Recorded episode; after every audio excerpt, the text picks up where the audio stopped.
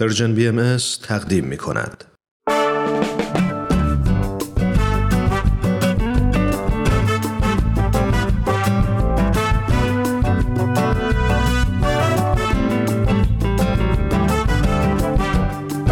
شنونده های محترممون ما فلاویو عزم راسخ رو روی خط داریم ساکن مارینگا در جنوب برزیل و همونطور که متوجه شدین در آمریکای جنوبی ساکن هستن. بسیار خوشحال هستیم از اینکه در خدمتتونیم. خیلی خوش اومدید به برنامه خودتون. مرسی. منم خیلی خوشحالم با شما صحبت فلاویای عزیز درود بر تو. خوشحالم که باز همین فرصت دست داد که با هم صحبت بکنیم در این رسانه. درود بر شما. خیلی خوشحالم. برای اون دسته از شنونده هامون که شاید کمتر با فلاویو عزم راسخ آشنا باشند باید بگیم که ایشون همونطور که هرانوش گفت ساکن برزیل هستند و از همکاران ما در رسانه Persian BM خب فلاویوی عزیز همونجوری که می‌دونی ما در دوران رضوان به سر می‌بریم و تصمیم گرفتیم که این برنامه رو اختصاص بدیم به همین موضوع و سفر بکنیم به نقاط مختلف دنیا و از اقدامات جامعه بهائی در کشورها و شهرهای مختلف بشنویم در طول دوران قرنطینه و کرونا. در طول این پندمی یا قرنطینه جامعه باهایان برزیل چه اقداماتی کردند که شما دوست داشته باشید از اونها برای ما و شنونده هامون تعریف کنید؟ شما می‌دونید ما باهایا به برزیل رسیدن در سال 1921 اولین باهایی که رسید برزیل خانم لئونورا آرمسترونگ بود که از نیویورک اومد به آمریکای جنوبی.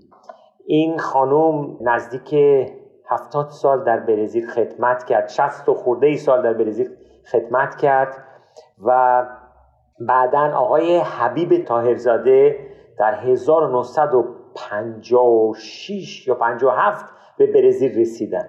یعنی اولین ایرانی بود که به برزیل رسید و از اون به بعد خدمتی بود همیشه به مردم برزیل. به بچه های یتیم به مردمی که مریض بودن و به خیلی ها خیلی ها یعنی این هم ایرانیایی که اومده بودن هم این های آمریکایی که اول اومدن به برزیل معروف بودن به خدمت به مردم.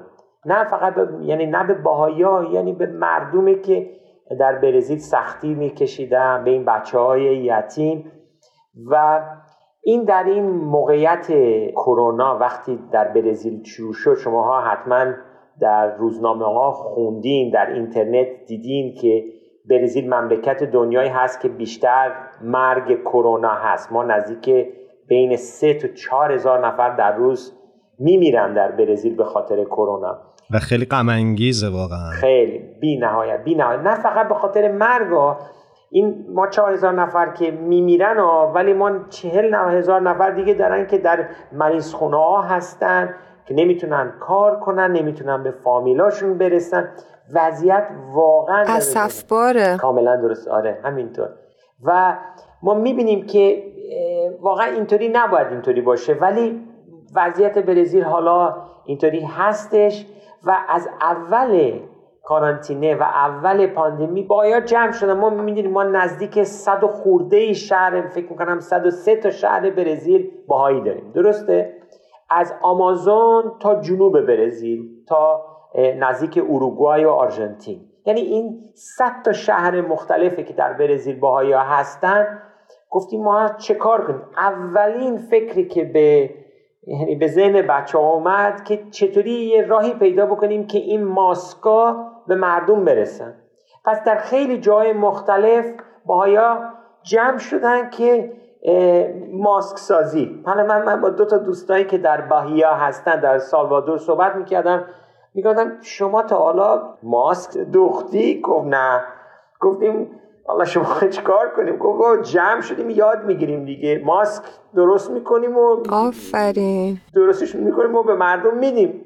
و اینا با این خطری هم که بود با مسافرت جمع می‌شدن ماسک درست می‌کردن میبردن برای مردم می‌رسیدن. و بعد یواش یواش که دیدیم که وضعیت مادی خرابتر شد مردم مجبور شدن دیگه کمک های دیگه بکنن. یعنی دیدیم که خیلی ها شروع کردن گرسنگی کشیدن. و دوستان ما از جای مختلف برنج لوبیا می‌دونیم برنج و لوبیا غذای برزیلیا هست می‌دونیم مثل بله. خورشتایی که در ایران هست. در اینجا بیشتر برزیلیا برنج و لوبیا و گوشت و یا سالاد و این چیزا می‌خورن و دیدی که برنج و لوبیا جمع می‌کردن با یک کمی روغن با یک کمی نمک با یک کمی شکر. که برسن به این جاهایی که مردم واقعا داشتن سختی میکشیدن. و این می‌دونی این قضیه 2020 شروع شد یعنی مارچ اپریل 2020 یواش یواش دیگه دولت مجبور شد یک کمکی که نزدیک 120 130 دلار در ماه برای فامیلا فرستادن که این قضیه گرسنگی رو یک کمی کمتر کرد. یعنی مردمی با 120 130 دلار در ماه می‌تونستن یه خریدایی بکنن که مثلا همین لوبیا و همین برنج و همین روغن رو داشته باشن که بتونن روزشون دیگه گرسنگی نکشن و دیگه این این قضیه 130 دلار شد که دیگه دولت کاتش کرد. دیگه دیدیم که واقعا وضعیت خیلی خرابتر شد. خیلی ها مریض شده بودن. خیلی دیگه نمی‌تونستن به فامیلاشون کمک کنن. بعد یه صندوقی مخصوصی ساخته شد با کمک بیت اعظم که رسیدگی بکنیم به مردم که آدمایی که داشتن این سختی ها رو میکشیدن و و می‌دونین که خیلی عجیبه. ما خیلی ها فکر می‌کنیم که این کرونا در جاهایی که سرده بدتره نه؟ ولی در آمازون که گرمترین جای برزیله یعنی ماناوس که یکی از گرمترین جاهایی که من در عمرم تا حالا رفتم اونجا وضعیت از همه جا بدتر. خیلی رطوبت زیاده ولی از نظر مردم عادت ندارن اونجا اونقدر دستاشون رو با صابون بشورن یا ماسک استفاده بکنن. همین به خاطر گرما. وضعیت خیلی سخت شد. و ما شروع کردیم از طریق مدرسه های باهایی که در آمازون هستن شروع کردن کمک کردن به بچه ها و به فامیلاشون و یواش یواش به تمام مردم این نهایه یعنی این کامیونیتی و حس کردیم که واقعا مردم نمی‌دونستن چه کار بکنن. یعنی احتیاج به کمک داشتن ولی نه فقط کمک احتیاج به یه راهنمایی. و این از همه چی مهمتر. وقتی راهنمایی از دولت نمی اومد ما حسی می کردیم که مردم یه حس گیجی بود. یعنی که اصلا چیکار بکنیم؟ یعنی ماسک بزنیم نزنیم بریم کار کنیم یا کارانتینه بشیم و این یواش یواش دیگه یه کمک خیلی بزرگی شد من فکر می‌کنم به مردم برزیل و حس واقعا افتخار می‌کنیم که این بچه های آمازون چقدر به دوستاشون رسیدن و چقدر کمکشون کردن. چقدر زیبا. آفرین. چقدر فعالیت انجام دادین؟ واقعا چقدر دلگرم کننده بود. و چقدر می‌دونید شجاعت به خرج دادن. یعنی بچه های آمازون و شهرهای دیگه واقعا این ریسک رو پذیرفتن و گفتن ما میریم سفر می‌کنیم ولی ماسکا رو می‌سازیم. این مواد غذایی رو میرسونیم به دست دوستامون و هموطنانمون. خیلی زیبا بود. مرسی. خیلی. و می‌دونی گروه های کوچیکی هستن. خودشون پول ندارن به خدا به شما بگم. بله. اینایی که کمک می‌کردن آدمای پولداری نبودن ها. اینا خودشون با زختی زندگی می‌کنن. بله معمولا همین شکلیه. واقعا آدم می‌بینی واقعا آدم همینجوری که شما گفتی قلب آدم گرم می‌کنه واقعا. آدم حس می‌کنه که این خود این آدمایی که اینقدر کم دارن.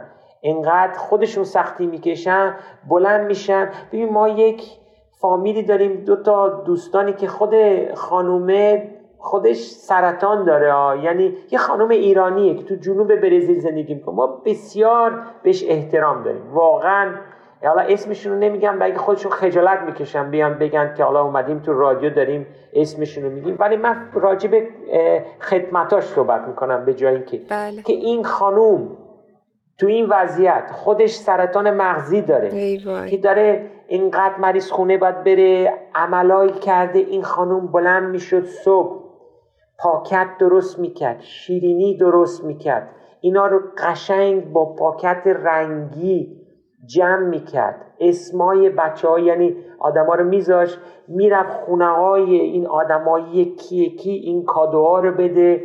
با یه وقتا یه دعا وسطش میذاش می‌گفت انشالله خدا کمکت بکنه. عزیزم. انشالله وضعیت بهتر بشه. یعنی واقعا منم عکسای این خانم رو می‌دیدم موهاشم از ته زده به خاطر همین کیمیوتراپی و این چیزا.